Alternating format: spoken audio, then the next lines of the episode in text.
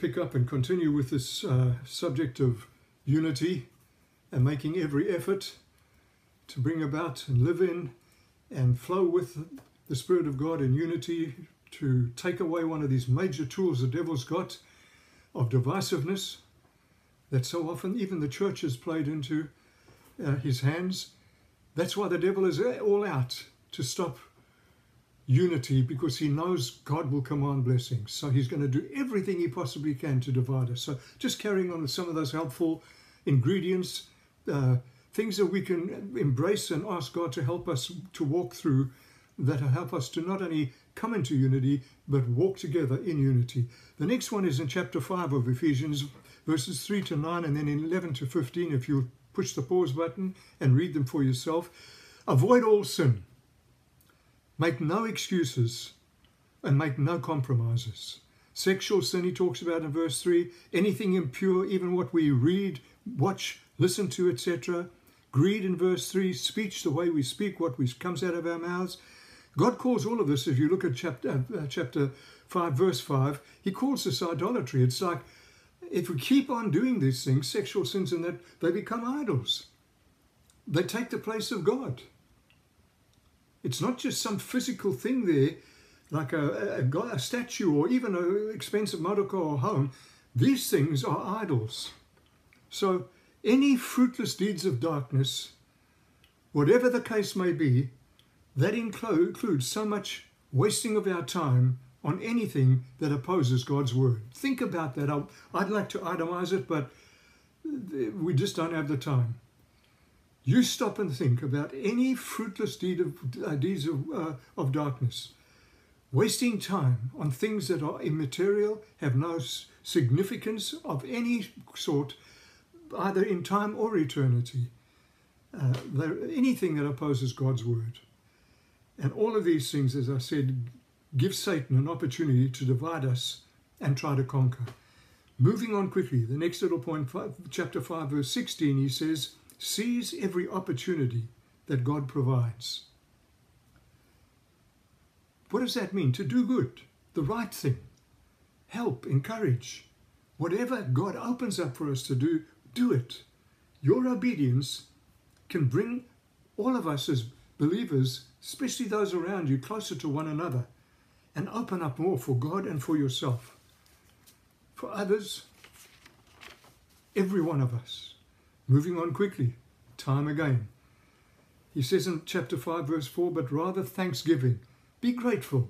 Be appreciative. I know I cover this often, but there's so little appreciation, so little gratification, uh, uh, gratitude expressed towards God or towards one another. So keep praising God. Spend time praising Him. Stop and think of the things that He's enumerated. I want to preach soon on that. How much more shall your Heavenly Father give good gifts to you what all those good gifts are. I think I've uh, right at this time it's coming growing bigger. I've got about 35 or 36 th- things that highlight that God has done for us. Uh, but just be grateful, but rather thanksgiving. Appreciate other people. Show them you're, they're, you're appreciating. Respect. Thank them for the things they do as God gives you opportunity. You see, gratitude creates and releases dignity into people. So many people have been abused and misused, and God wants to release them from that. And when they release, that draws them closer. When we are still hurting and insecure and we don't know where we can trust people,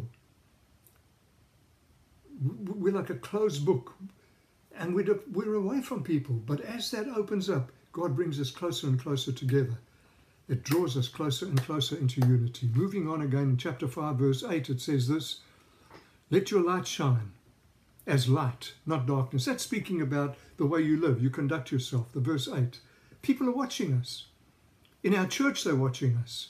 In other churches, they're watching our church. In families, our friends, foes, even foes are watching us. The unsaved, you know, even the demons are watching us. Division or unity? What's your life doing? The way you conduct yourself. What are they seeing? Obedience or disobedience, division or unity. Moving on quickly to the 15th point, I think it is find out what pleases God in everything. Chapter 5, verse 10 of Ephesians. And we already know that unity pleases God, how good and how pleasant it is, good and pleasant when brothers live together in unity. And all the things that uh, please God are in His Word and expressed through the life of Jesus. Spend time in the Word looking at the life of Jesus. Then he says in Ephesians chapter 5, verses 15 to 17, live wisely. Live wisely, not carelessly, not without guidance. Be careful how you live. Seeking God's will from God's word makes us wise. Let me read this to you. Not as unwise, but wise, making the most of every opportunity because the days are evil. Therefore, do not be foolish, but understand what the Lord's will is. I want to read this to you 2 Timothy, 2 Timothy again, chapter 3. Once again, just putting the emphasis back where it belongs so often in the Word of God because there's so little scriptural preaching today. But let me just read just these three verses. Paul writes and says this to Timothy, he says, And how from your infancy you have known the Holy Scriptures, which are able to make you wise. Scripture makes you wise. The book of wisdom, I think I've alluded to this or touched on it before in previous messages in the series. But the book of wisdom is not just Proverbs, it's the whole Bible. And the scriptures make us wise. And then he goes on and he says, for salvation through faith in Christ Jesus. And then all scripture is God breathed. That's why nothing can snuff out the word of God. The promises of God stand for eternity. Heaven and earth will pass away, but not one word from of God's word will, will, will disappear. It's because it's God breathed, it's inspired. You can't kill it. All scripture is God breathed and useful for teaching, rebuking, correcting, and training in righteousness. And this wonderful reason why, so that the man of God, that's man, woman, young boy, whoever it is, may be thoroughly equipped for every good work. So, the Word of God, live wisely, make the most of every opportunity it gives you. Life is so short, and so it's so foolish to just ignore the opportunities that God gives us that will eventually drive us further and further apart if we just keep on ignoring, and that is divisive. There's a wonderful promise for all of us about wisdom. You know it in James 1, chapter 5. If any man lacks wisdom, let him ask God. And God gives generously, liberally, and does not hold back. He, not stintingly, He gives lavishly. So claim that for yourself. Moving on to the next one in chapter of Ephesians 5, verse 18, where he talks about the necessity of the Holy Spirit infilling. Be filled with the Holy Spirit. That's ongoingly. Be being filled. Without Him, we will never have overflowing joy. So let's move on quickly so that I can finish this message in the allotted time here. The next one is found in verse 19 when he talks about encouraging one, one another, even with songs and music, singing to one another encouraging, blessing from the heart. See, singing songs, even to God, that are not from the heart, doesn't have impact and power. But when it's from the heart, it's then that that's true worship when it's towards God. And when we sing to one another from the heart, spiritual songs, making music, melody, etc., it's then that God is able to encourage people. People are encouraged, even when you people see you from the heart worshiping God. You know, that brings encouragement. It, it, the devil tries to use it when people look at you and you're not, they can see you're not doing this from the heart. It's just half hearted or just going through the motions. So, sing encouragement when it's to others and sing encouragement even when you're praising God that it can be released into the lives of others. And then he talks in, in verse 19 and 20 of the chapter 5 be joyful, be a praiser. You know what that means.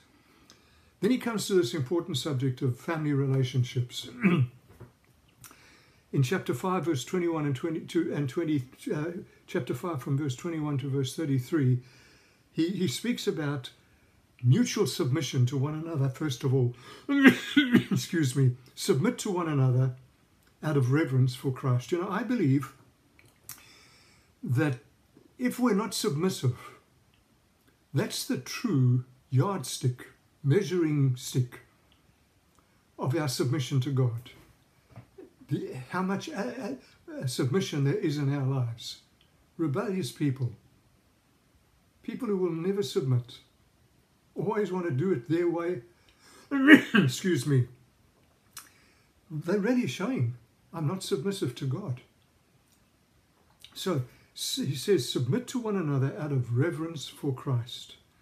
And then he says, husbands and wives, you to submit to one another. That's what he's saying here, to one another. And then he's, that also goes further than that. It's to one another in the body of Christ. It's leaders to, the, to Christians that are not leaders, Christians to one another, Christians to the leaders, etc. There's a mutual submission that needs to take place to bring about and release and keep unity flowing. And when we resist and become rebellious, we just open the door for the devil to come back in and bring more division. So, husbands and wives and children are to submit to one another, but in different ways. The husband is to be the head of the home, the wife is to be the heart of the home, and the children, on going into the future, are the hope for the home. I want to not just when I die, that's the end of the Daniels and their impact for God. We want it to go on and on and on. Children are the hope for the home. Wives are the heart. We need united homes, not divisive homes.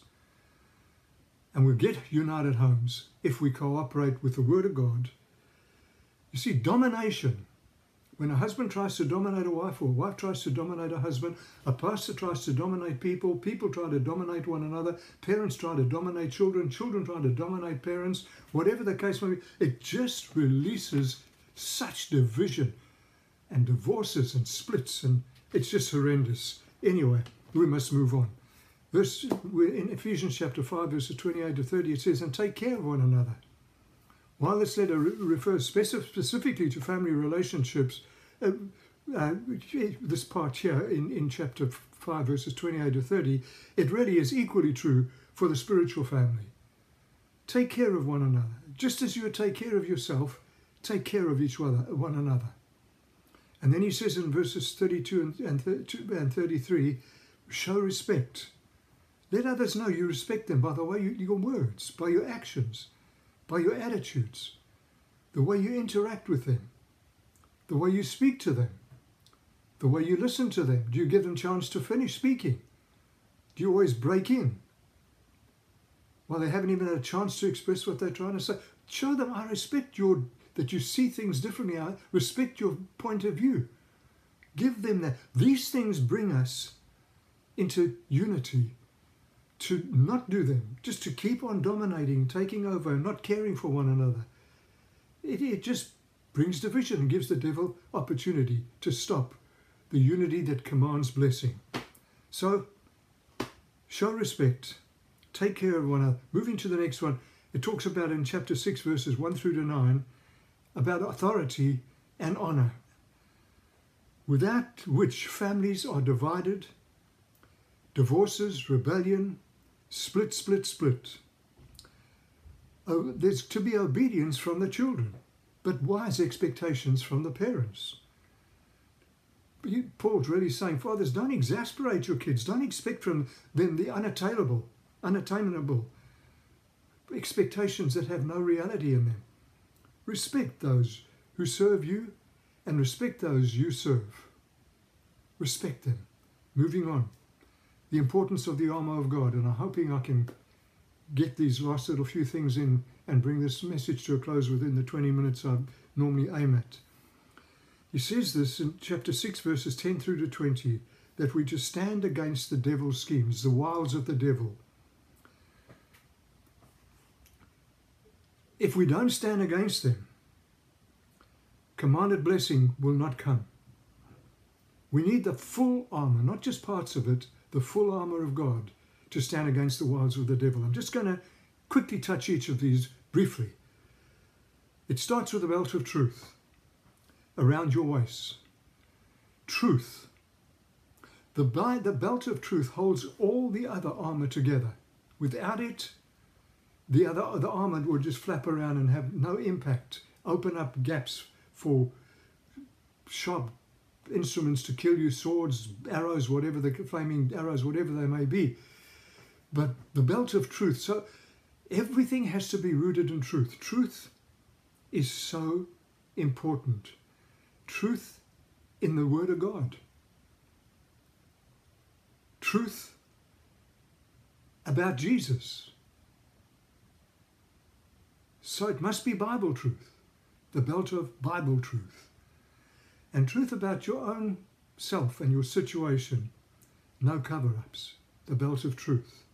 Then he talks about the breastplate of righteousness. And this symbolizes two things. Most people emphasize one of the two. Some symbol, uh, emphasize that, the belt of that the uh, breastplate of righteousness is that Christ is our righteousness. So I can say I am the righteousness of God in Christ because Christ is my righteousness. So true. Other people emphasize the second part of what this I believe really means, and that is a righteous life in and through Christ. A righteous life. The breastplate of a righteous life. Because you can people can't see the righteousness of Christ when you're living an unrighteous life. We need to have the breastplate of a righteous life and the righteousness of Christ impacting and imparting all the time into our lives. Righteous desires, righteous goals, righteous ambitions, righteous motives, all of these things promote unity. Or at least they lessen the possibility of, of division.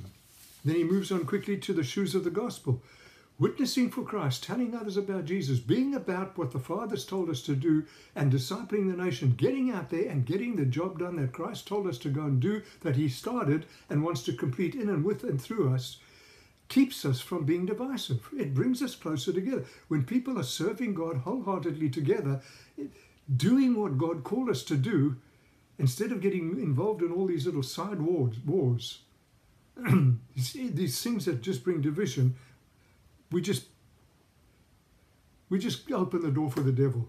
But when we're doing it together, we don't get involved in all those petty little wars. And then he talks about the shield of faith. While we are exercising true biblical faith, it is close to impossible to be divisive or to be divided. When I'm believing God for all that God is and God says and His faithfulness, everything in His Word, the shield of faith, using it. Darts coming at me, I use the shield of faith, believing God. It's almost impossible to become divisive. Then he talks about the helmet of salvation, so important. The mind, or a mind controlled by God, means we won't be led astray. And this takes place, a mind controlled by God, when we spend time with God studying His Word, letting Him impart to us revelation and impartation, letting Him transform us and make us more like Jesus. That happens when we're alone with God, with His Word, more than anywhere else. It can happen in church meetings when we're getting preach, uh, preach or when we're listening to messages on the internet or whatever the case. But we need to be alone with God. The helmet of salvation, thinking salvation thoughts. embrace God's word. And then he talks about the sword of the Spirit. Once again, the word of God. I don't know if you're seeing this. Unity is all about Jesus, the word, the Bible, and us doing, just cooperating with God, the word of God. And the Spirit is able to, the sword of the Spirit, he's able to cut through as we use the word of God. It deals a blow to Satan. And then he says, praying in the Spirit on all occasions with all kinds of prayer and request. A praying Christian will not be a divisive Christian. Not a person saying things that look like prayers, a praying from the heart. A praying Christian is a division healing warrior. W A R. A praying Christian is a division healing warrior. And then always remember who the real enemy is. We wrestle not against flesh and blood, verse 12, but against principalities, powers, etc., etc. The real enemy isn't the person that's attacking you, it's the devil behind it trying to bring division, mess up your life, and stop God from commanding blessing. So, 20 verses 21 in chapter 6, verses 21 to 23, he says, Encourage one another, don't criticize. Criticism divides. Whatever you can do, do it to encourage others. Paul actually says, I'm going to encourage you by sending Tychicus to you, and he will encourage you, and you'll be encouraged. Um, why I've added this in is because no matter what it costs, it must have cost a lot to send Tychicus back to these Christians in Ephesus. But nothing is too costly to see God's commanded blessing, which can only come through unity. In conclusion, I would love to have had the time to read Philippians chapter 2, verses 1 through to 22, which sums all of this up again. Read it for yourself. Philippians chapter 1, uh, chapter 2, the first 22 verses. And may God bless you. And may He bring about unity. And may we see the commanded blessing in your life, through your life, in your family, through your family, in your church, through your church, and in our togetherness across the world and the whole body of Christ. Eventually, when Jesus can come back and we can see what it could have been like for decades, centuries, had the church just come to the to terms with how good and how pleasant it is when brothers dwell together in unity. There, God commands blessing, life forevermore. God bless you.